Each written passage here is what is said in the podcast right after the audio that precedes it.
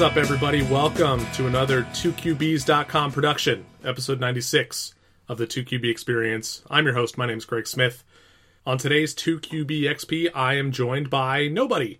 Well, I mean, except for maybe my dog, who got a little bit of barking in last week, last episode before I was able to hit the mute button. A couple weeks ago, Kenneth Griggs' dog chimed in from the background, so maybe we'll get, get that again. But but for the most part, you're flying solo with me today, and we're going to get to the usual stuff uh, week five recap, week six preview.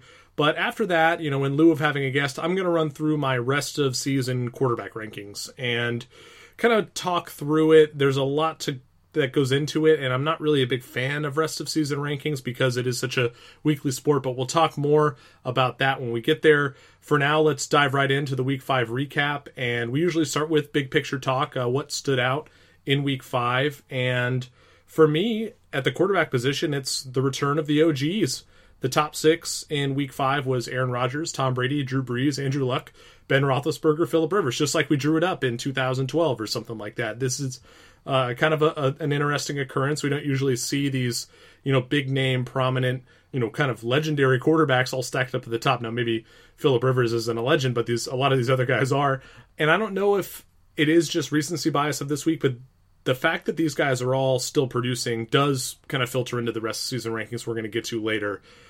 I'm very impressed that Aaron Rodgers is able to do what he's doing on, you know, one and a half legs. Uh, you know, Tom Brady, Drew Brees, defying father time, you know, yet again.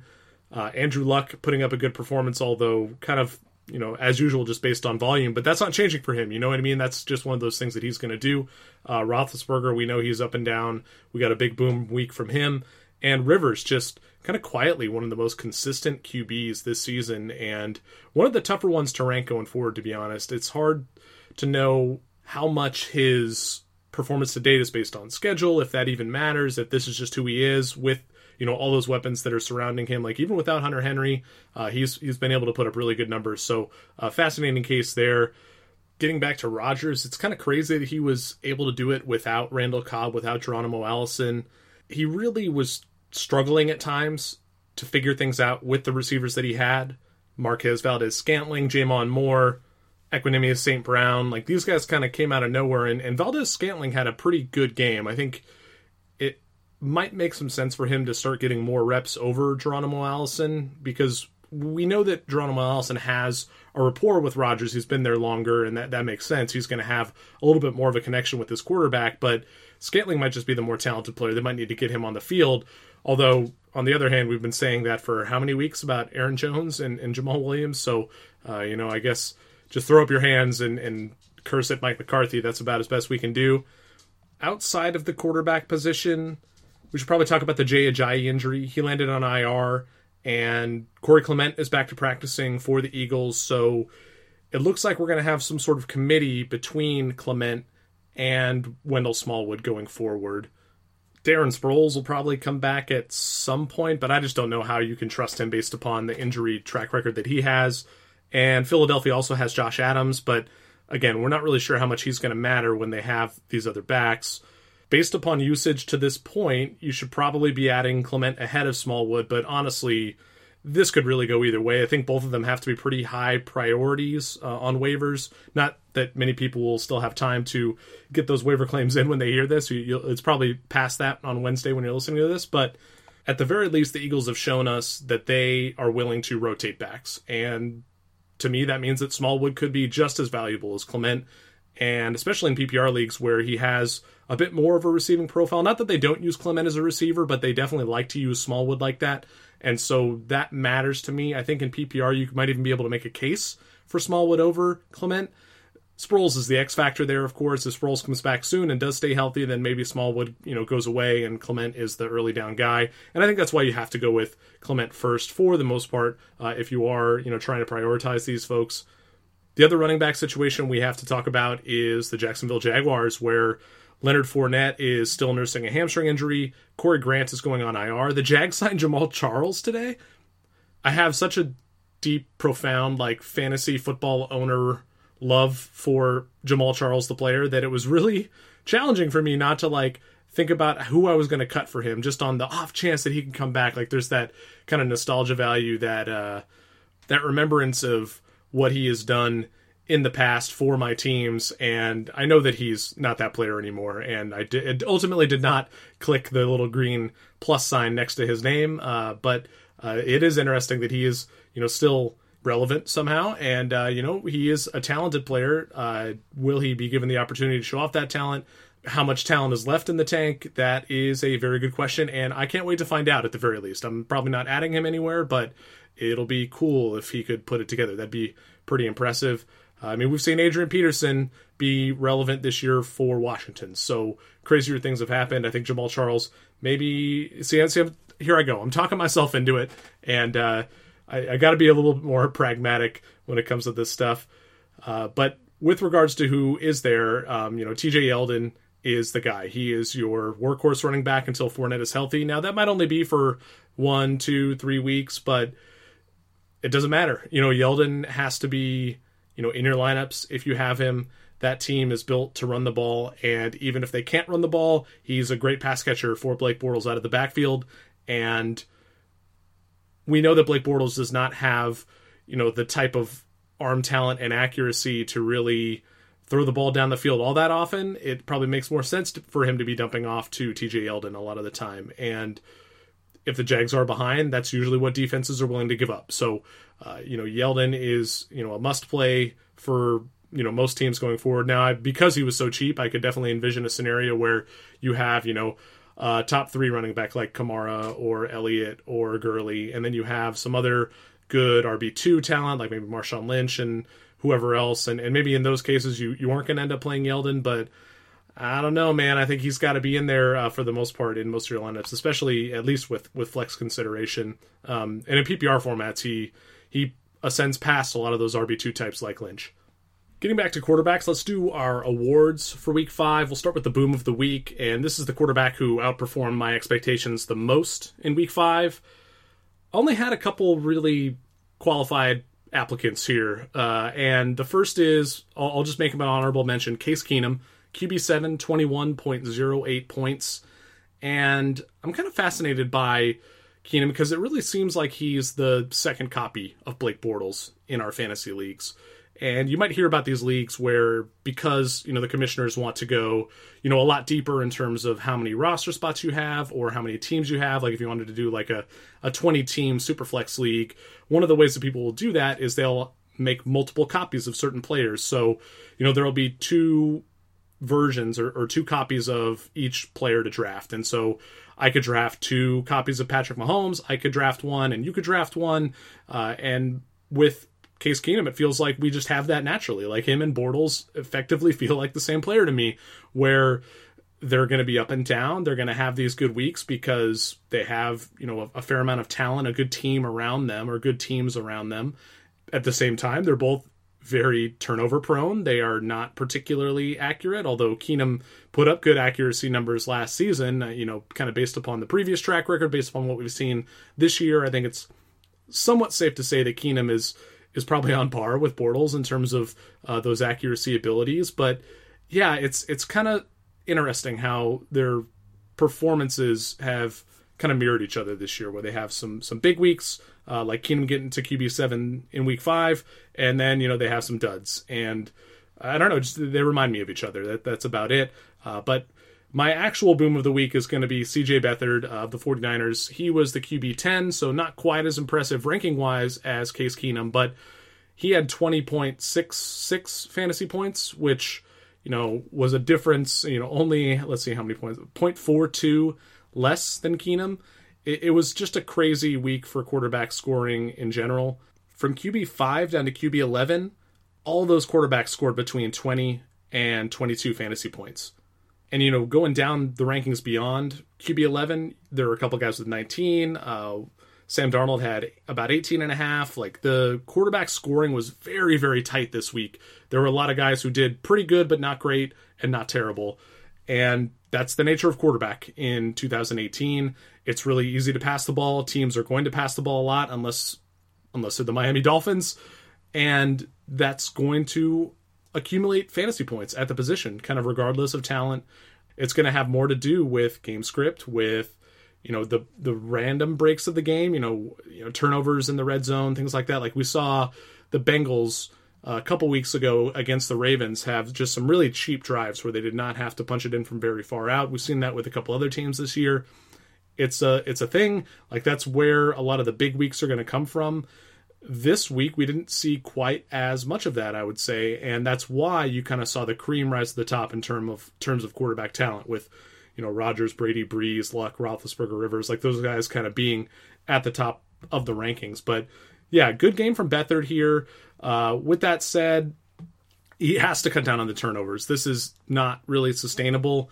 He got a lot of volume uh, because he had a lot of opportunities, and I do think there might be something to him being in the second year with Shanahan, uh, the coach there. Uh, we talked about that with Jimmy Garoppolo potentially being a thing, right? The second year in the Shanahan offense is when Matt Ryan really ascended, and I mean, to some extent, that could be applying to Beathard here. So maybe we shouldn't have written him off as, you know, just a, a desperation only type of play. When he's going up against a bad team like Arizona, there is going to be opportunity for him to score points, and he's always going to, you know, have some amount of upside thanks to his rushing production. He did score uh, a rushing TD in week five, and that's a lot of why he he had as many points as he did. But you know, if you take that rushing touchdown away, um, I'm not really a fan of this type of you know justification. But if you take that away, he's not he doesn't score as the QB ten, right? So if he didn't get it in there on the ground, then that you know would have been a, a different story for him in this particular week. Uh, but with that said, I think there you know some reason for maybe not optimism, but reason to believe that you can use Beathard if you have to because he does have that rushing floor and because the Niners offense is generally pretty good because Kyle Shanahan is a good offensive coach and he's going to make it work with what he has. I mean, they're they're doing a lot with a little here. We're talking about CJ Beathard, Kyle Juszczyk, uh, you know, tight ends, Pierre Garcon, you know, Marquise Goodwin didn't even play in this game. So, it's not like he was in there taking the top off of the defense. Like they're they're making it work uh, you know, kind of on the margins. It'll be interesting to see how they fare without Matt Breida because you know, I mean, Alfred Morris did a pretty good job in relief, um, and I think Morris is a fine player, but Breida is a playmaker. He does bring some stuff that really no other running back on that team can bring, uh, with Jerick McKinnon also injured. Um, so this might be the ceiling for Beathard that we saw in week five, but uh, we got to call it out, man. He was the boom of the week. Bust of the week, uh, which quarterback underperformed my expectations the most? There were a lot of options here. This was, again, like because quarterback scoring was so tight and because so many you know pretty good guys underachieved uh, in this week. Um, there are a lot of choices we could choose from. I wouldn't blame you for tabbing. Uh, you know, probably like seven or eight different quarterbacks as the bust of the week. For me, I whittled it down to five guys, and I'll throw out the three that I don't really think deserve the status. Uh, the first is Matt Ryan. He was the QB 19 with about 14 and a half points. The reason I don't think he was the bust of the week, and I'll admit I ranked him really highly, so there's a very good case for him. But maybe we should have seen this coming. With all the problems that the Falcons are having on their offensive line, coupled with the fact that the Steelers' pass rush has been low key really, really good this year. Now they've been giving up a lot of passing yards and passing production, but they've been getting after the quarterback a lot. Playing on the road, you know, Matt Ryan playing on the road with a shoddy offensive line against a good pass rushing team maybe we should have sniffed this out. Maybe we should have seen Matt Ryan's failure coming. Now, the other indicators here, you know, the over under, the implied point total for the Atlanta Falcons kind of steered us in the other direction. But this is one of those cases where maybe those numbers lied to us a little bit, and we should have, you know, looked a little deeper, looked at the the individual matchups that were happening in this particular game between the Falcons and the Steelers, and said, hey, you know what, this doesn't really look good for Matt Ryan and uh, that's that's the reason why I don't think he was my bust of the week. He could definitely be yours. I, I wouldn't begrudge you for that. Uh, another guy I'll, I'll throw out there is Jared Goff. He was the QB twenty, just behind Matt Ryan with about fourteen point three fantasy points. He just got Todd Gurley. This is going to happen to him every once in a while, and this is ultimately the biggest downside with Goff and the biggest risk that you have. Like that offense is prolific and he's going to be, you know, at the center of that a lot of the time, but every once in a while you're going to run into a game like this where Gurley just takes over. And because that's always going to be a possibility, I don't think we can call Goff the bust of the week either. The last one I'll throw out there is just Marcus Mariota. Now, we didn't have high expectations for Marcus Mariota based on what he has done to date. Now, week four notwithstanding, like we, we thought maybe he had turned the corner. Clearly, he did not turn the corner. Uh, and this has got to be like, he's got to be one of the most frustrating quarterbacks to own, if not the most frustrating quarterback. So that brings me down to a pair of guys who I think are my bust of the week, and I'll, I'll give honorable mention to Cam Newton, and he was the QB 16, 16.4 fantasy points. I ranked him really high at the beginning of the week. He was my QB one. I just felt like this was a really good matchup. I actually got into a an argument on Reddit, which is something you should never do, uh, with a reader who, you know, really was against my ranking of Cam Newton as the number one overall guy. And you know, the reader made good points. I, I, will admit that. Now, now some of his arguments I did not agree with. Uh, he was making the case that the Giants were this great pass defense based upon what they had done to uh, the Saints in Week Four, and I, I don't buy that. Like, I don't think the Giants are some transcendent defense, um, especially against the pass. I, I, just think that was one of those road Brees games. We talked about that about that with uh, Sammy Reed uh, last week. That that was just a, a spot that we maybe could have seen the Saints floundering to some extent. What I liked about Cam was the fact that he was a big favorite at home the entire offense in Carolina runs through him for the most part. Now, Christian McCaffrey is going to get some handoffs where Cam Newton isn't going to score points, but McCaffrey is also going to catch a lot of passes uh, that correlate to Newton's success. Newton is their goal line back to some extent. Every other offensive play is mostly going to be a pass. And I saw this big favorite at home with a, a very narrow usage uh, in terms of how his offense is going to produce fantasy points. And I thought to myself, you know what? I'm going to go out on a limb. I'm going to project an outlier performance for Cam Newton because when we pick somebody as our QB1, that's kind of what we're doing. Um, now, should I have gone with a, a chalkier answer? Should I have put Aaron Rodgers number one or Drew Brees number one?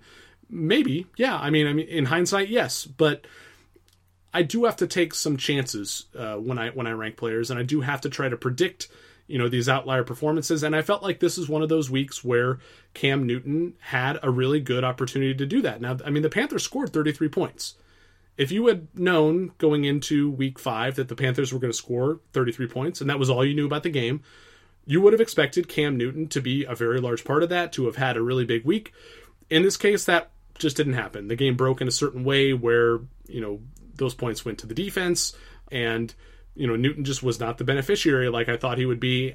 That's okay. I, I'm I'm okay with the process that led me to ranking him number two overall. Uh, by the time I, you know, had to finalize my rankings, uh, he didn't kill you. You know, 16 and a half points is fine, especially in this week where most quarterbacks scored between, you know, 15 and, and 20 or 15 and 21. Like, you didn't lose too much on the margins there. Uh, you know, you probably, I mean, it, it counts for sure uh, if you had Cam in with 16 instead of, I don't know, someone else like Matt Ryan. But again, those aren't typically the types of decisions you have to make, especially in a two quarterback format.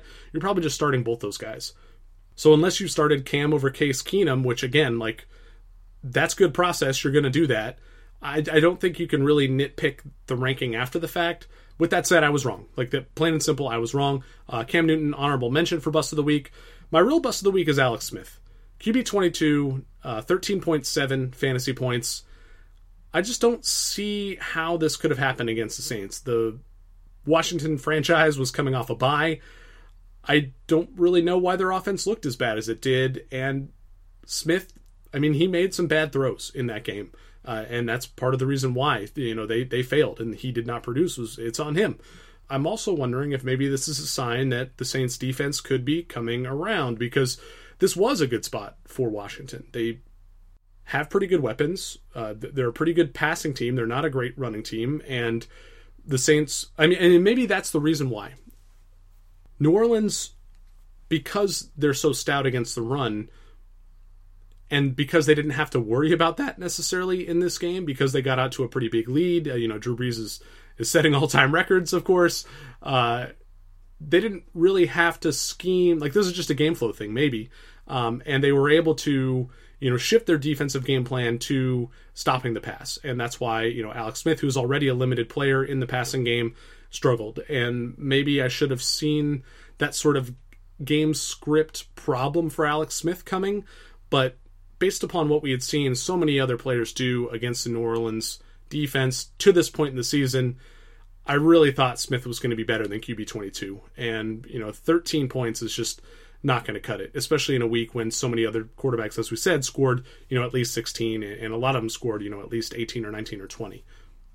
Let's continue my ramblings with the week six preview, and I'll jump right into the streamer of the week. Uh, my favorite streamers, and there are a few different options here. I'm going to start with one who doesn't really count, and this is Jameis Winston at Atlanta. I have to mention him because his ADP was so low, because we've been waiting for him so long to become the starter.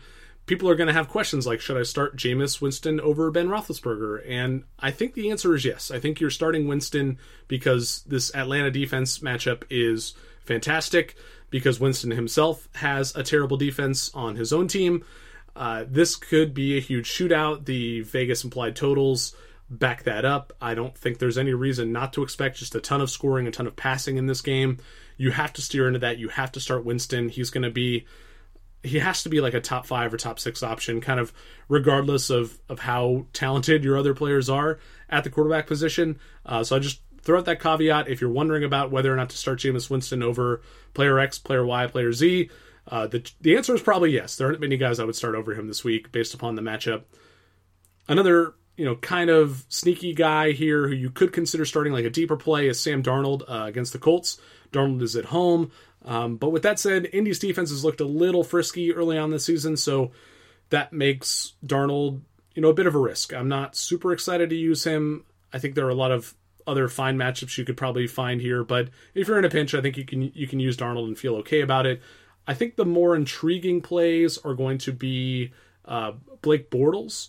Now, the Dallas defense has also been pretty good, so this is more of a gut call than anything, and I know that that's not the best way to go about this stuff, but kind of like I talked about with Case Keenum earlier, Bortles tends to be up and down. We know that Fournette is probably not going to play in this game.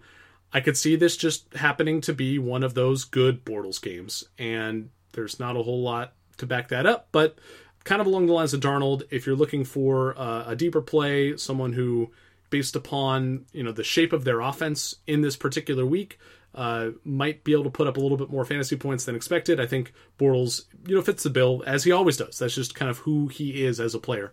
Uh, but my streamer of the week, my official streamer of the week, it's got to be Baker Mayfield. He might already be better than Derek Carr, and Derek Carr should have torched this Chargers defense that Mayfield was facing last week.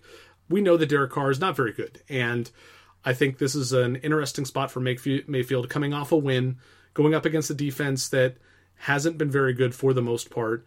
We saw David Njoku get going uh, with a bunch of targets in week five. Jarvis Landry is still there. This could be a good spot for Antonio Callaway too. I just I like Mayfield as a streamer. I think that this is a pretty cut and dry case. There really aren't a whole lot of other options, and that's that's kind of why he stands out as the guy to me. My clipboard holder of the week, on the other hand, is even tougher. Like they're really the matchups this week are very very interesting as a as a group. A lot of the bad quarterbacks are in bad matchups. A lot of the good quarterbacks are in good matchups. And when you roll all that together, there really aren't going to be that many startable quarterbacks who you would prefer to bench this week. Now, I do have some candidates. Let's run through them real quick. The first one I don't really believe in, but it's Andy Dalton against Pittsburgh. And Dalton's at home. Pittsburgh has given up a lot of passing production, but I'm wondering if maybe we can extend that argument I made against Matt Ryan earlier to Dalton this week. The reason I think we can't really do that, I, I, again, I'm kind of talking myself out of it here. I'm trying to talk you out of it as well. Uh, is that the Bengals O line, while it you know was bad last year and hasn't been necessarily exceptional, it hasn't been nearly as bad as what the Falcons are dealing with right now. So Dalton is probably still a start. I don't I don't think Dalton is my official clipboard holder of the week, but I just wanted to throw it out there. Maybe we need to temper our expectations for him a little bit uh, relative to you know what the the point totals are going to say because Cincinnati will be favored in that game because they're at home. The next option here is Jared Goff going on the road uh, at elevation in Denver, uh, coming off kind of a slugfest in Seattle. And, you know, as a part of that slugfest, he lost Brandin Cooks and Cooper Kupp. Um, it remains to be seen whether either of those receivers can get back in time for week six. If one of them misses time, I'm not quite as worried about Goff. If both of them miss time, I think that could be a problem for him. Uh, I, I acknowledge that Robert Woods is still a pretty good receiver. They have Josh Reynolds who can uh, do some work, but I have a feeling that if Cooks and Kupp sit out in week six, we're looking at just a Todd Gurley week by default. Um, maybe the tight ends get more involved, Gerald Everett and Tyler Higbee, but I think that this is a spot where you can consider benching Goff. Like if you have Winston, if you have some of these other guys, like even if you have Dalton, like maybe Dalton's a better play. With that said, the Broncos haven't been superimposing against the pass. They've allowed 15 or more fantasy points to every quarterback they've faced, and all five of those QBs have finished top 20 at the position in their given weeks uh, against Denver. So, you know, if you're in a two quarterback format, you know, Denver's been kind of an automatic, you know, top 20 finish every week. I don't know if you want to steer away from that, especially with somebody who's, you know, as proven to this point, um, or at least whose team is as proven to this point as Goff. So I, I think for me, the official clipboard holder of the week has to be Alex Smith. Um, apologies to Sal. My heart goes out to him. Um, Smith is at home. He's going up against Carolina. I just am worried that he might not have that 2017 Andy Reid magic anymore. Uh, short week because he played on Monday night. Uh, and while the Panthers didn't look great down the stretch in week five against the Giants, I think they just let their foot off the gas against Eli Manning looking back at their game log, they did have a bye, so they've only played four games. I mean, Matt Ryan thumped them in week two, but we know that you know that Atlanta offense is, is pretty good, probably better than uh, the Washington offense that Alex Smith is running. I think Smith probably has more in common with the other quarterbacks that Carolina has faced, Dak Prescott and Andy Dalton, uh, both of whom the Panthers held to under 15 fantasy points. So this is a week where I'd probably get away from Smith because of the short week, because he just hasn't looked that good maybe I'll be wrong. There is a rushing floor there. He's he's definitely startable, uh, but he's also benchable. That's just kind of been Alex Smith throughout his career, and um, yeah, we'll, we'll, talk more about him in the rest of season rankings segment. What else am I looking forward to in Week Six? Uh, a few things. Trubisky coming off his best performance and coming off a bye, is he going to show that he did turn the corner uh, like Marcus Mariota failed to do in Week Five? Um, this Bears team has the defense to contend. If they can put it together on offense, if they can kind of steer more into that up tempo, Tarik Cohen led uh, backfield versus the Jordan Howard led backfield uh, with Trubisky, you know, making you know clean, crisp throws, easy throws, then that's you know reason for optimism. Uh, with that said, I think a lot of people have already picked apart that big week from Trubisky, saying that you know some of it was lucky, like he was thrown to a lot of wide open wide receivers or not just wide receivers, but all all sorts of receivers. And so I want to see how he looks. He's going on the road. He's facing the Dolphins, and the Dolphins' defense has been solid. They have been. I, I joked earlier about how little they've been passing the ball. It's been pretty abysmal on offense there, but I think part of the reason they're able to get away with that is their defense has been playing pretty well. Uh, they have a couple really good cornerbacks there. They have Xavien Howard on the outside. They have Minkah Fitzpatrick, who's been pretty good in the slot. Uh, he just, I think, shut down Tyler Boyd for the most part. Um, so I, I, don't know. My my preference here would be to fade Trubisky, but with that said, I don't know. I don't know exactly what's going to happen, and I'll be watching this game and, and looking at the results to to see how he fared relative to expectation because he's had a lot, a lot of time to prepare. Um, hopefully, they won't be riding, riding too high off of that Week Four performance. Um, they'll come in, you know, focused and whatnot against the Dolphins, but that that's kind of a test for the Bears. I think this could be a bit of a trap for them. Again, Miami is not kind of viewed as a as a good team, but you know, with that said, neither were the Bears entering this season. So hopefully they'll show up, you know, continuing to hold that chip on their shoulder uh, and perform well. Um, Pittsburgh at Cincinnati is a game that just has a lot of implications. Uh, you know, kind of big picture uh, in the NFL. These might be the two best teams in their division. Uh, we have the ever looming question of will Ben Roethlisberger show up uh, in a road game? Looking forward to that for sure. And of course, I have to talk about uh, KC at New England on Sunday night. Uh, I'll tie this into a bold prediction at the end of the show, but man, how can you not be excited for this game? Uh, we just saw Mahomes hold it together against the Jags defense. New England's defense is not that good, but you know Belichick has that mastermind vibe to him. I'm starting to wonder if maybe that part of the Patriots' mystique is a little overrated. Maybe Belichick is overrated. I mean, I, I shouldn't say that Belichick is overrated. I guess that coaching in general is overrated to some extent, or maybe I have been overrating it. But this is a good test of that, right? We get to see, you know, one of the best teams of the past 15 years, the best coaches of, of, that span, go up against one of the most exciting, young, and talented quarterbacks we've ever seen and I I can't wait. It's going to be super good. Uh, but let's talk rest of the season quarterback rankings. And I want to kick this off by talking a little bit about how I don't think there's a ton of value in rest of season rankings. So while I'm doing this exercise, I think it's more for the meta discussion around it and for discussion of the quarterback position in general. Uh, but one of the key takeaways I want you, the listener, to have uh, through all this is that all this stuff is super fluid. Week to week, so much is going to change, and week to week, some of these guys are going to score so closely to another. We just saw this in week five that you can't really care too much about a rest of season ranking. Now, if you're if you're trying to trade for a player, then yes, that matters, and we need to have a baseline of belief in which quarterbacks are better than others. And I tried to get to that with my rankings. And one of the ways that we can always think about rankings is with a tiered system. Uh, this is something that's super important. You have to acknowledge that because scoring is relatively flat at the position, there may not be a lot of separation between certain players. And with that in mind, you can put them into buckets or tiers together.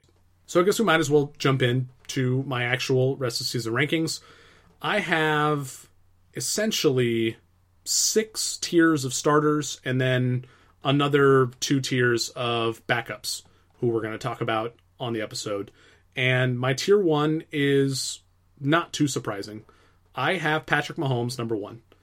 I think what he's done to this point in the season is undeniable. The match of him and that offense, despite a relatively easy schedule uh, to this point, you know, you know Jacksonville aside, they're making it work with Patrick Mahomes. Patrick Mahomes is, you know, making mistakes, but he's also making up for those mistakes with incredible plays. And I think that it would be justifiable to take any of the other QBs in my top tier ahead of him, but that list is three guys deep and they're all legends of the game. It's Drew Brees 2, Tom Brady 3, Aaron Rodgers number 4. Rodgers is coming off a QB1 performance in week 5. Why do I have him ranked behind these other guys? Health concerns. That's it. Uh, for him and his wide receivers, I'm curious to see if the volume will continue for the Packers in the passing game. I think it kind of has to uh, to some extent, but at the same time, their defense is I think a little underrated. I think if they do come to their senses, they'll start using Aaron Jones more as a rusher uh, and out of the backfield as a receiver, and that does help Rodgers to some extent. But you know, Rodgers playing on one and a half legs, that knee is not going to be 100% the whole season would be my guess and with that in mind i think that there's risk of re-injury there's risk of a compensation injury and that's not to say that drew brees and tom brady and patrick mahomes can't get hurt but to my knowledge they are not hurt now and aaron rodgers is and that's the only reason i have rodgers ranked four but ultimately any given week if these guys are healthy enough to start they are no-brainer inclusions in your lineup. I don't foresee any situation where I would bench them and this is something where you could you know maybe argue you know how how would you treat these guys if they're playing Jacksonville? I mean we just saw what Mahomes did. He was fine. Now, he wasn't you know top five. He wasn't elite uh, but if you drafted Drew Brees or traded for Tom Brady or you know Rodgers or Mahomes chances are you used the equity in the draft or with your trade to make it so that you kind of have to start these players right you don't really have uh, better options week to week in terms of players to start over this elite tier. And I think that is another key takeaway from me with this exercise is that when in doubt, ignore the matchups and just play the best players. This is you know, not rocket science. It's not super quantitative, but there is something to be said about a player transcending his matchup. And these are the types of guys who can do it. Tier two for me is only two guys. It's a bit of a mixed bag and I you could have talked me into putting these guys in tier one. You could talk me into putting them down in you know tier three, which and tier three is huge. Tier three is a lot of guys, but uh, I have Cam Newton at number five and Andrew Luck at number six. With Newton, I talked about it earlier. Even when he was you know one of the busts of the week for me, he still put up 16 fantasy points. The entire offense flows through this player, and maybe with DJ Moore developing a little bit as the season goes on, with Curtis Samuel back in the fold, uh, that offense can become a little bit more prolific. And even if Cam Newton doesn't give you those spike weeks all the time, he is going to give you spike weeks because he will have those, you know, two rushing touchdown games, and they're not always going to be predictable, right? Because touchdowns are unpredictable. That's the nature of the stat. With that in mind, I think that Newton kind of is in that no brainer start category, just like the top tier, and that's why he's in this kind of mini tier two with Luck um, Luck is a bit riskier. His O line is not great. I guess Newton has the, has the same problem to some extent. Um, but with with Andrew Luck, it's all about volume. Like they just keep passing, they keep passing, they keep passing. They can't run the ball, and that volume is like Patrick Mahomes, undeniable. If Luck is going to go out there and throw it 50 times most weeks, then he's going to be a top 20 starter kind of without fail because he is a good player. He is a smart quarterback. And even when T.Y. Hilton is out, he's going to be able to find open receivers. And those open receivers might not be always talented enough to make the plays, but they have enough talent around him uh, with Hines, with Ebron, even with some of those uh, tertiary receivers, Chester Rogers, Ryan Grant. There's enough there for Luck to maintain relevance. And I think based upon the volume, he's a little bit more predictable than some of the guys who I'm going to talk about in tier three. And so tier three is huge. It is guys who could very easily vault into, you know, the top five in any given week based upon a matchup or based upon, you know, the matchups of the guys ahead of them, like Newton and Luck. Uh, but let's just run through them real quick, uh, and then I'll kind of get some notes on each. Uh, seven, I have Jared Goff. Eight, I have Roethlisberger. Nine, I have Matt Ryan. Ten, Russell Wilson. Eleven, Kirk Cousins. Twelve, Jameis Winston. Thirteen, Carson Wentz. Fourteen, Philip Rivers. Fifteen, Deshaun Watson. 16, Andy Dalton, Matthew Stafford. And honestly, if you ask me to rank these guys again in 20 minutes, they, the list might come out completely different. That's how close these players are in value to me.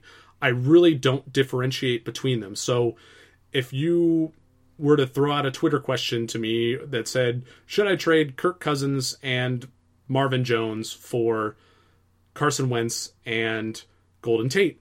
The quarterbacks are so close in value, and I, I mean, they're separated here by let's say two spots in my rest of season rankings, but it would really just come down to the other players in the deal and oh QB wide receiver for QB wide receiver deal is inherently stupid. Don't don't send me those Twitter questions, please. If you're making if you're trying to make those types of trades, just stop. Like that's not the point of a trade. The point of a trade is to take something where you're you have depth and tr- sell that off to make an improvement where you need help. And you know QB for wide receiver or QB wide receiver for QB wide receiver, or you know even just something as simple as QB for QB is stupid. That's just someone's going to lose that deal, somebody's going to win it. You can't benefit both teams. And with that in mind, why would you ever make that trade? If you 100% believe that you're getting the better end of the deal, then sure, you can make those types of deals, but then your trading partner should have no reason to do the deal. And even if you're proposing it, chances are they're just going to say, oh no, this is obviously bad for me. I'm not going to do it. So those types of trade offers are silly and I understand why people try to make them, but just don't pose them to me on Twitter because it's it, there's no point. I, I how do I analyze them? There's no way of knowing. I've become distracted talking or ranting about trade questions on Twitter. Uh, back to the justification here of this tier and why it's so large. I mean, week to week, we're going to see variance, and that variance is going to play out in the form of Todd Gurley scoring three touchdowns so that Jared Goff doesn't have to. It's going to play out with Ben Roethlisberger being on the road and putting up a, a bad performance as he often does. It's going to play out with Jameis Winston self-destructing and throwing three interceptions in the first half.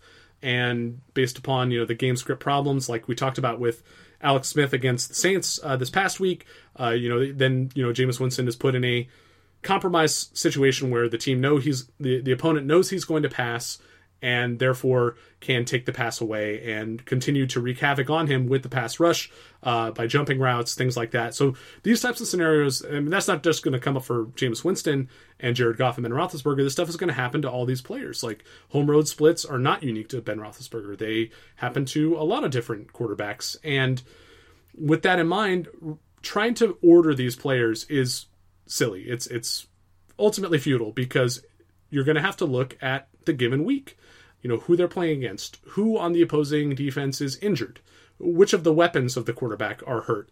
And that stuff needs to inform your decisions week to week to the point where a rest of season ranking is only going to help you if you're trying to project a trade or something like that. And even then, like I said, it, it's kind of meaningless if you're comparing Matt Ryan to Carson Wentz or Philip Rivers to Andy Dalton.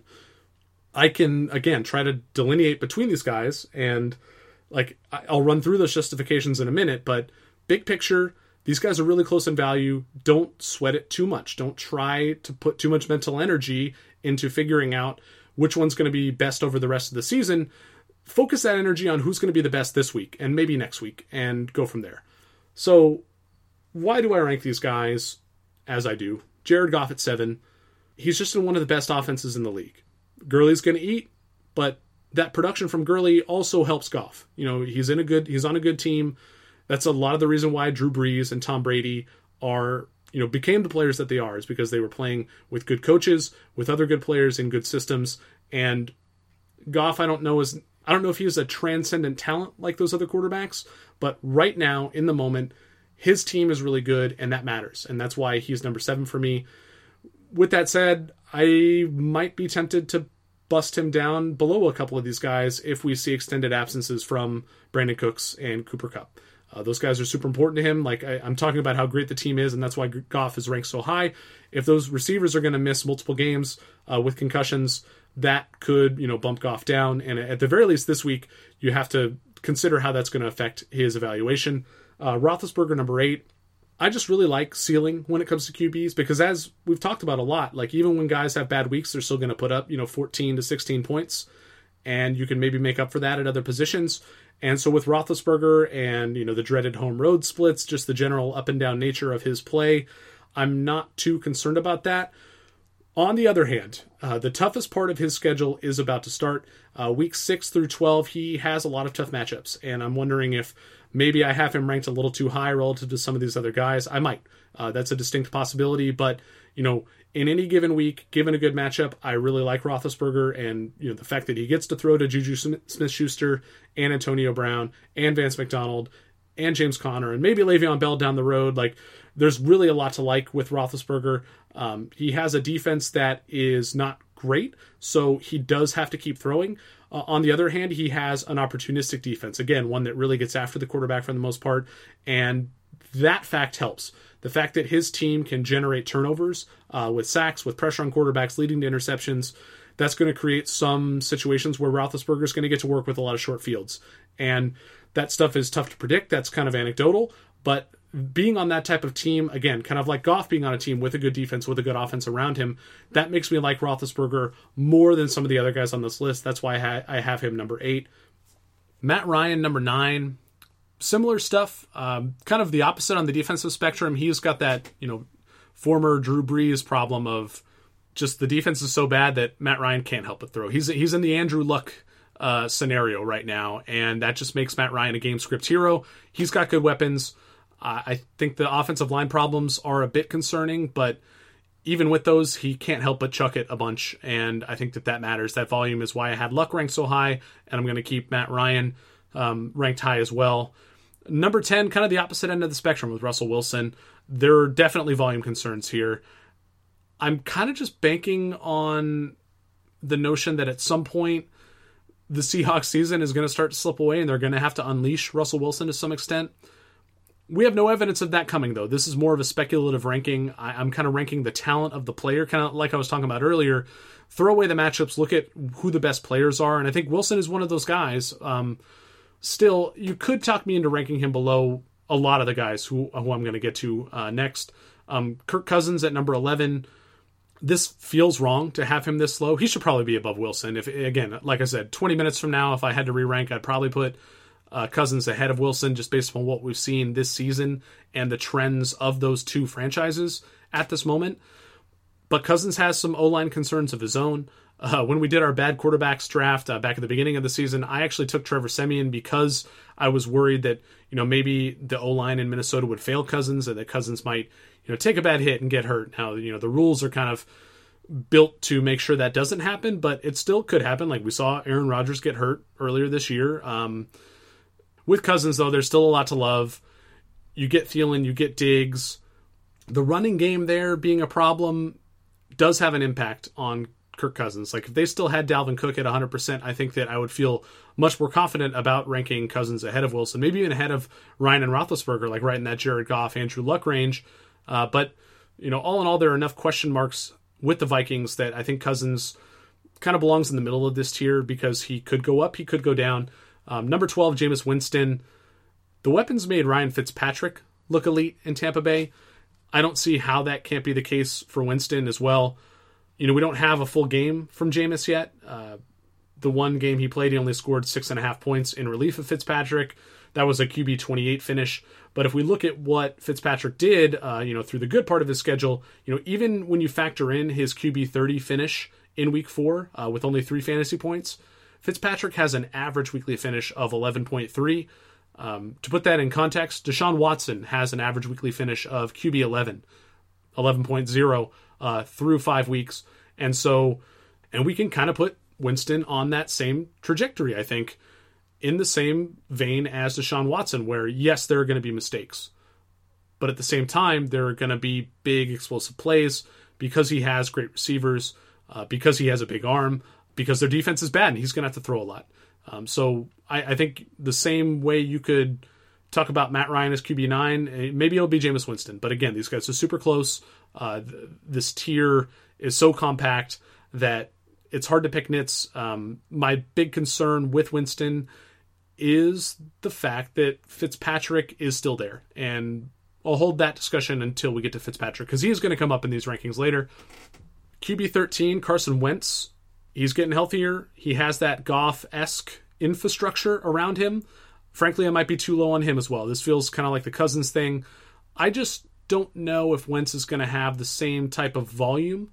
Uh, but but when I ranked him, that was a little earlier in the week, and that was before the Ajayi goes to IR news. And so, with that said, maybe they won't get to run as much as they want. Maybe they'll have to throw more, and Wentz is going to have to scale up these rankings to some extent.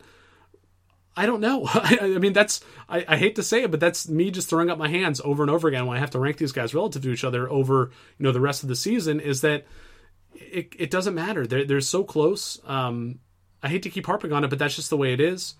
Wentz's argument is that Jared Goff argument, though, that he has a better team around him than uh, guys like Winston and Cousins and Matt Ryan, and that that's going to ultimately help him rise to the top of this tier. And we could see that happen, uh, but I'm not going to bank on it just yet. I kind of want to see more from the Eagles.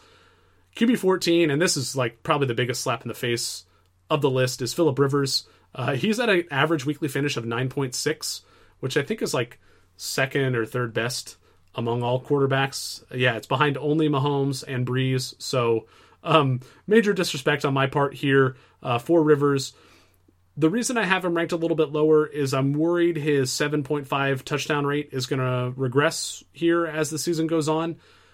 You know, we said the same things, or I said the same things about Carson Wentz last season. Um, his touchdown rate was unsustainable, and he continued to sustain the unsustainability, uh, if that makes any sense.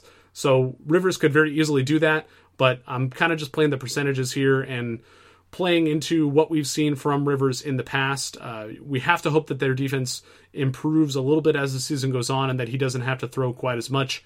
Um, maybe we saw the start of that with uh, week five against the Raiders, although even in that week, Rivers was the QB six with uh, you know over 21 fantasy points. So I'm definitely ready to eat crow on Rivers, and I'm rooting for him to keep this up because you know he's been around for a long time. It's it's cool to see these you know, kind of mainstays of two QB leagues continue to produce, um, kind of along the lines of Brees, just you know on a in a slightly lower tier essentially. Um, but yeah, Rivers is my QB 14, 15 Deshaun Watson. Um, the weapons there, man, that that's great. That's the that's the Dr. Jekyll, and the turnovers are that that's the Mr. Hyde for Deshaun Watson the offensive line is a major problem for them, and they're just. I mean, I don't trust Bill O'Brien. There, there are just a lot of red flags around him, and that's why he's as low as he is in these rankings, despite the fact that he is very, very talented. Andy Dalton, QB 16. This is another one of those kind of lifetime achievement rankings, kind of like Philip Rivers. Like, we've seen Dalton be very good, and the next four weeks, admittedly, should be, you know, en fuego for him. He has a really nice schedule coming up in the short term. But ultimately, I think Andy Dalton is who we thought he was uh, at the beginning of the season, and that's uh, perfectly viable. You know, top 20 QB most weeks, and a guy who you're going to start a lot of the time. But you know, after this this short stretch, uh, maybe that's not going to be the case um, for every week. So Dalton QB 16, but again, it's a really fluid tier. Uh, 17, uh, another maybe slap in the face, Matthew Stafford. Um, I have him ranked at the bottom of this tier mostly based on schedule. He has a really tough slate of opponents coming up. He still has to face Minnesota twice, Chicago twice, the Rams, and he's going on the road at Buffalo in December. You know, Stafford is a dome quarterback, you know, going out into the winter conditions, even though he calls Detroit home, which is a cold weather city. It's it's not quite the same to go outside and play in Buffalo. I think that matters for him. I, I, I say that throwaway matchups, but in a case like this where there are so many matchups against so many of the league's elite defenses, I think we have to ding Stafford for that to some extent. With that said, he was high for me in my original rankings to start the season. He was in the same range as Ben Roethlisberger and Matt Ryan, and those guys are my QB eight and QB nine for rest of season. So again, this illustrates how close these guys are in value. I don't think there's a big difference between Jared Goff at the top and Matthew Stafford at the bottom.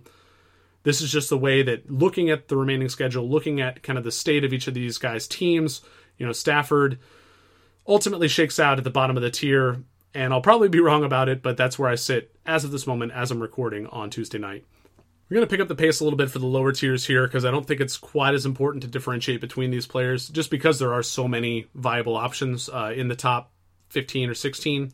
At QB 18, I have like a borderline tier, and this is where I put Alex Smith. Again, I ranked this before Monday night and kind of I put Smith in this spot because I wanted to see how he performed against New Orleans and is the 2017 Smith going to show up at some point this season, or are we going to get the old school Alex Smith, where he's kind of just a game manager?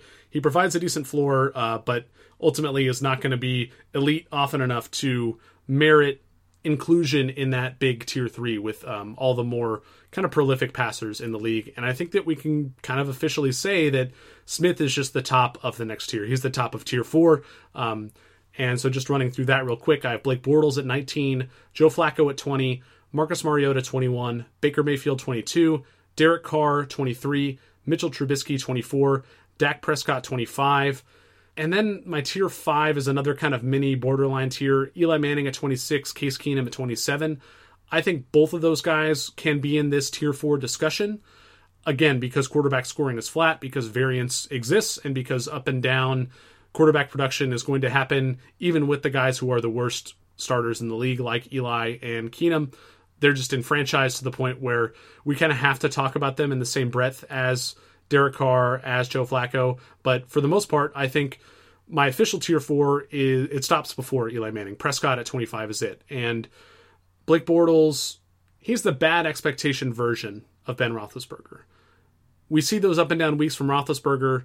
We see the same stuff from Bortles. He just doesn't have quite the same ceiling of QB1 finishes, QB2 type finishes and with that in mind, you're going to get a lower flow, floor from Bortles as well, I think, than you would with Roethlisberger. And so he's at the top of this tier because, again, I do like to chase upside with my QBs.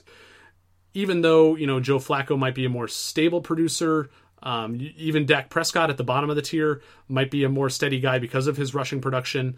Aside from Alex Smith, who I, who I think does still have some upside to outproduce Bortles week to week, um, I think Bortles has to be at the top of this tier because he has that upside to finish as like a QB five or a QB eight or a QB eleven, you know, often enough. Uh, just based upon the way he's used, the type of player that he is, and the fact that his defense can create a lot of short fields for him. Uh, that sort of stuff is conducive to you know kind of blow up weeks out of nowhere for Bortles, and that's why he's at 19. Uh, Flacco has a little bit of that now. Like, although the Ravens defense has been uh, kind of an enigma to some extent. Um, but you know, Joe Flacco at 20, getting real receivers has helped him step up, and he has a pretty easy schedule for the rest of the year. I think that that matters for him specifically, and so he's another guy. I think him, Bortles, and Smith are all effectively like the same value in my mind. I have Marcus Mariota ranked 21, and I've already talked about just how confused I am by him and the season he's putting together. I really don't know what to say about him.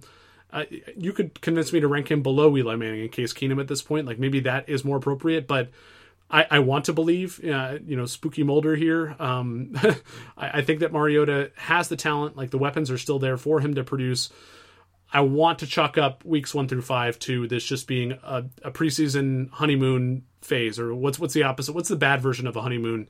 I, I don't know. Like that's what Mariota's been going through, and maybe as the season plays out, he can figure out how to make things work.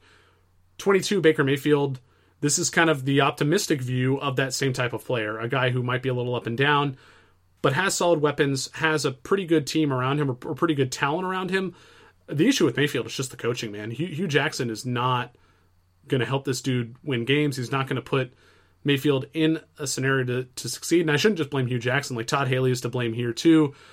But the talent is definitely there, and I, I really can't wait to see how he plays as the starter going forward. I already talked about him as the streamer of the week.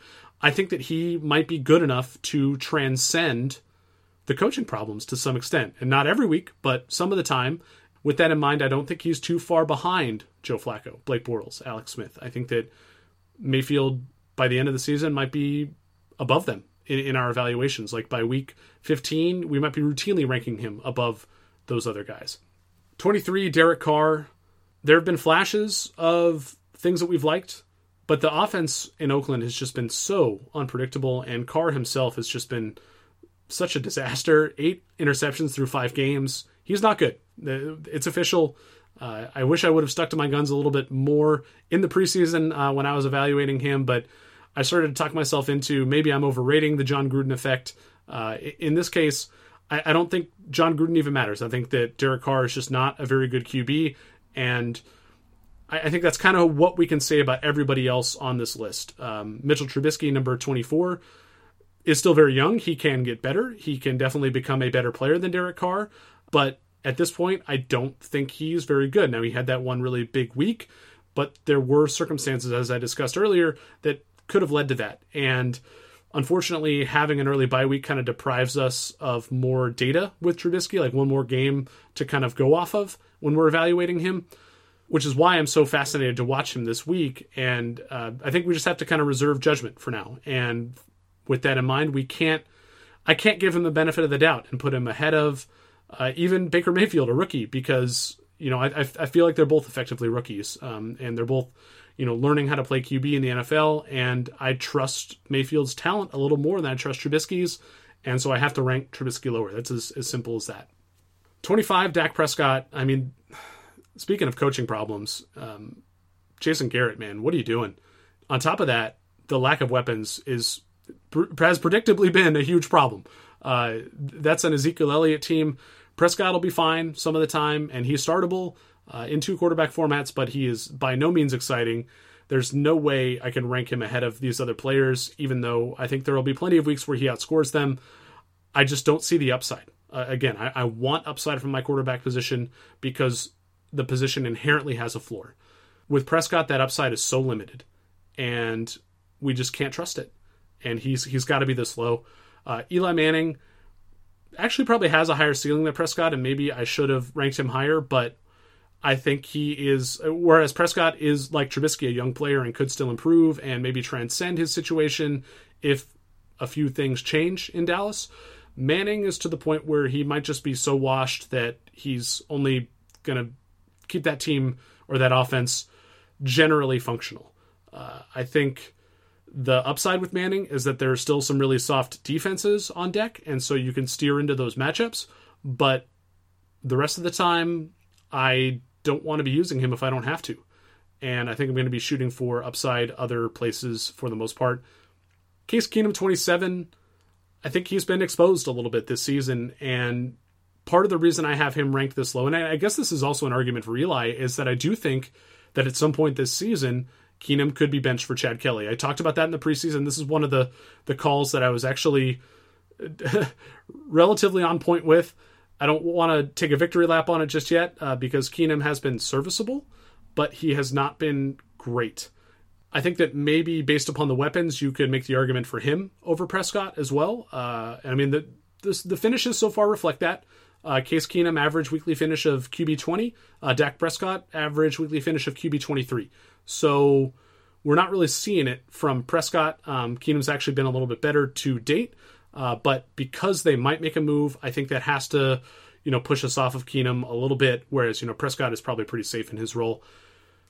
Now we're getting to the dregs. Uh, my tier, I guess this is officially tier six. Uh, if we call the Alex Smith, Blake Bortles tier four, and Eli Manning, Case Keenum uh, a mini tier of tier five.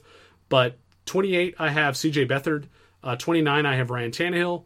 30, I have Sam Darnold. 31, I have Josh Allen. 32, I have Josh Rosen. I think I've already talked myself out of this CJ Beathard rank. If I if I redid this right now on the fly, I would probably rank Beathard behind Tannehill and Darnold. But again, this is a, a stacked here. These guys are all really close because they're not good. Um, in the case of the rookies, uh, Darnold, Allen, and Rosen, they're just going to be growing pains, and you're going to have to deal with that, those rookie ups and downs. The thing I like about Beathard, as discussed earlier, is the rushing floor and the year two and Shanahan offense thing. I think that narrative does apply here, as strange as it sounds. And because he's in that offense, because the volume is going to be there because the Niners defense isn't very good, that was my justification for ranking Beathard ahead of some of these other players at the time. And maybe I should stick to that, but kind of looking at it now and thinking about the type of player CJ Beathard is, the type of mistakes that he is prone to make, I am probably just being subject to his QB10 finish here. This is just probably recency bias on my part, and I should have him ranked lower. Ryan Tannehill is is pretty secure in his job, but unlike Beathard, he kind of lacks the volume. I I just don't. I mean, they have the the fewest pass attempts uh, per game in Miami to date, and if Tannehill's not throwing, that means he's going to have a lot of really low scoring weeks, and we've seen that to this point. He's only finished over 15 fantasy points twice. Uh, the rest of the time, he's been underneath. We've only seen him finish above QB 15 once, so you're just not getting that upside because he's not handling the ball enough. They're not running enough plays. The same argument applies to Josh Rosen, and they really put the kid gloves on him against San Francisco. And it, admittedly, that's that's a smart move by the Cardinals because they were crushing the 49ers in that game because Beathard kept turning the ball over, the Niners offense kept turning the ball over. But that's why Rosen is at the bottom. He's like, of the current starters, he's my QB 32 rest of the season just because I don't know how much they're going to ask him to do. Uh, it's the same problem that Tannehill has. I think Sam Darnold at QB 30 is probably the most interesting and probably has the most room for upside here because he has the best team around him in New York. As strange as that sounds, it's, it's strange to say that about the Jets. But on both sides of the ball, defense and offense, I think he has weapons that are on par with Beathard and Tannehill or better than those guys. The defense is going to make for more manageable game scripts for Darnold, which generally is a good thing. Uh, so again, if I if I was to reshuffle this right now, I'd probably have Darnold 28 and then Beathard, Tannehill 28, 29, and then uh, the the other rookies bringing up the rear. Josh Allen 31. Uh, his rushing ability is legit, uh, but that's about all that Josh Allen offers. And the more and more that teams realize that all you have to do is is keep him from running the ball and force him to throw, I think it's going to be harder and harder for him to find success. He'll have some some big plays and some occasional big weeks if he can get uh, you know those those goal line scores and maybe you know some big hail mary type throws. But I think Josh Allen has to be pretty far down here. Uh, and I already talked about why I have Rosen at 32. And so that brings us to the backups in these rest of season quarterback rankings. And the first tier of backups features Lamar Jackson at 33, Taysom Hill at 34, and Ryan Fitzpatrick at 35. With Lamar Jackson and Taysom Hill, I'm ranking them here simply because they are being used in spite of the fact that there are starters ahead of them. Jackson and Hill are both being used as rushers and, you know, occasional trick play type passers, or maybe even receivers in the case of Lamar Jackson. I don't necessarily like the way these guys are being used relative to the starters, but the fact is that their teams are using them in this way, and you can't ignore or scoff at quarterback points in a two quarterback format. If you were in a 14 team Superflex league, a 16 team Superflex league, there might be weeks where Taysom Hill as, you know, a part-time rushing threat in the Saints offense is going to be worth more to you than the wide receiver or running back you are considering over him at Superflex. That's just how it goes. When bye weeks hit, these guys might have enough value to start, and so we have to rank them accordingly. Uh, Ryan Fitzpatrick, 35. I think there's a chance, and I've already alluded to this, that he could step back in at some point over Jameis Winston. We can't rule that out. Fitzpatrick seemed to really have win the Buccaneers team over, uh, and if he has that sort of locker room hero vibe to him and Winston struggles at all, we could see them make the move back really when it comes down to ranking backups, if we're not just chasing occasional points with players like Lamar Jackson and Taysom Hill, we have to look at the quarterbacks who we believe are the most likely to take over for their starters. And so Fitzpatrick kind of leads the charge there because we've already seen him have success in that offense. And there are narrative reasons that we can conclude he might retake that starting role at some point this season. So the next tier of backups is a group of guys who are hopeful in their own right that the ineptitude of the starter in front of them will lead to starts. And so at 36, I have Chad Kelly. At 37 and 38, I have some combination of Cody Kessler, Kyle Lauletta, or maybe Alex Tanney. These are the backups for Denver, for the New York Giants, and for the Jacksonville Jaguars. Bortles has probably done enough to where Cody Kessler should be ranked lower. Uh, but Chad Kelly, I think at this point, definitely has to be 36 right behind Fitzpatrick because Case Keenum has not been great, because Case Keenum has a track record of not being a great starter, you know, aside from 2017. So maybe late in the season, the Broncos make the move. Kelly has, you know, a bit of a pedigree from college. He was a pretty prolific producer at times. He has the skills, at the very least, to be an NFL quarterback. Whether he puts it together at the NFL level this season, who the hell knows? Probably not. But, you know, if he becomes a starter over Keenum, maybe that works. And we have to rank him accordingly. Uh, Kessler, just because he's behind Bortles, I had him 37. And like I said, I'd probably rank him lower if I redid this list right now. Um, Lauletta slash Tanney. I mean, Eli Manning is bad. He's not the same player he used to be.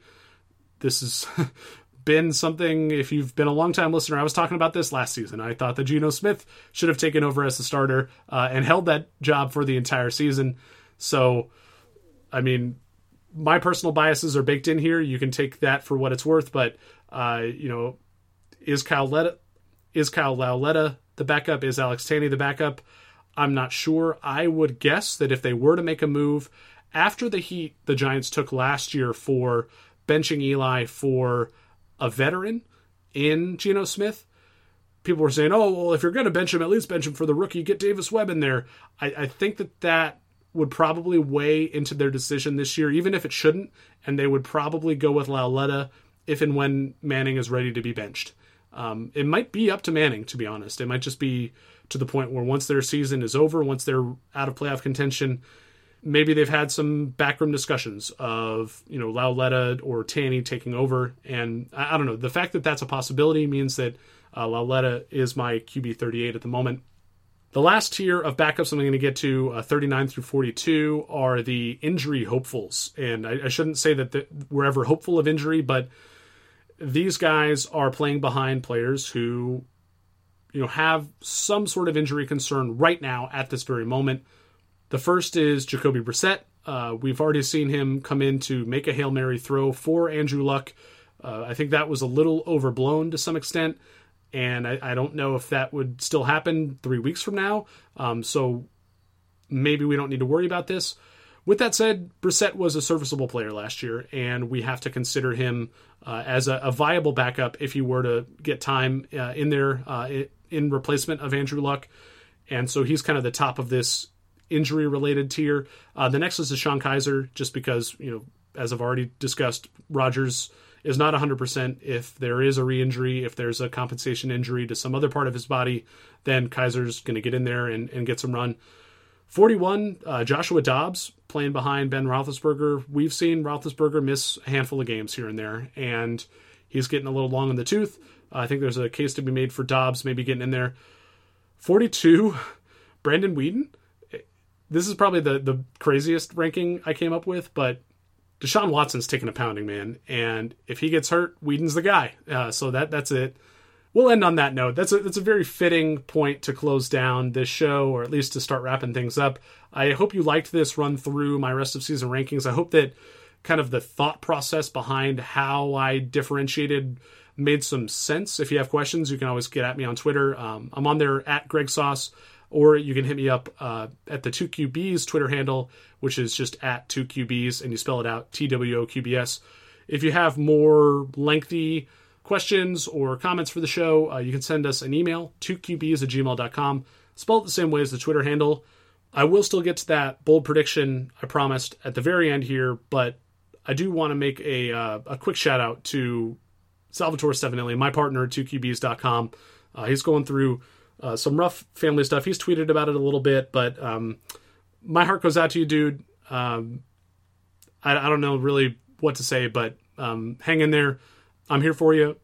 just if you're listening to this and you appreciate what we do at the site, uh, what goes into this podcast, what goes into 2QBs.com, Sal is such a big part of that. He is such a big part of what I do and how far I've come as I don't necessarily want to call myself an analyst, but as a, a fantasy football community member. And we're all pulling for you, man. We're all we're all hoping that um, you make it through this tough time. And so, just putting some good vibes out there for you, buddy. And uh, if if you're listening to this, I'm, I'm hoping that you'll put out some good vibes of your own for Sal and his family as he uh, you know kind of works through um, what he's going through. It's it's not easy, and uh, that's it. That's that's all I wanted to say. Um, there's no simple way to transition to a bold prediction for Week Six. So you know what? I'm I'm just not going to do it. Actually, this is um never mind. I'm going to leave that out just because I don't know. Just doesn't really feel appropriate to me in this moment. So, uh, to everyone out there, thank you for listening. Really appreciate your support. Uh, please take all that support you would give the show and give it to Sal right now. Um, he needs it. Good luck in week six. We'll catch you next time. Adios.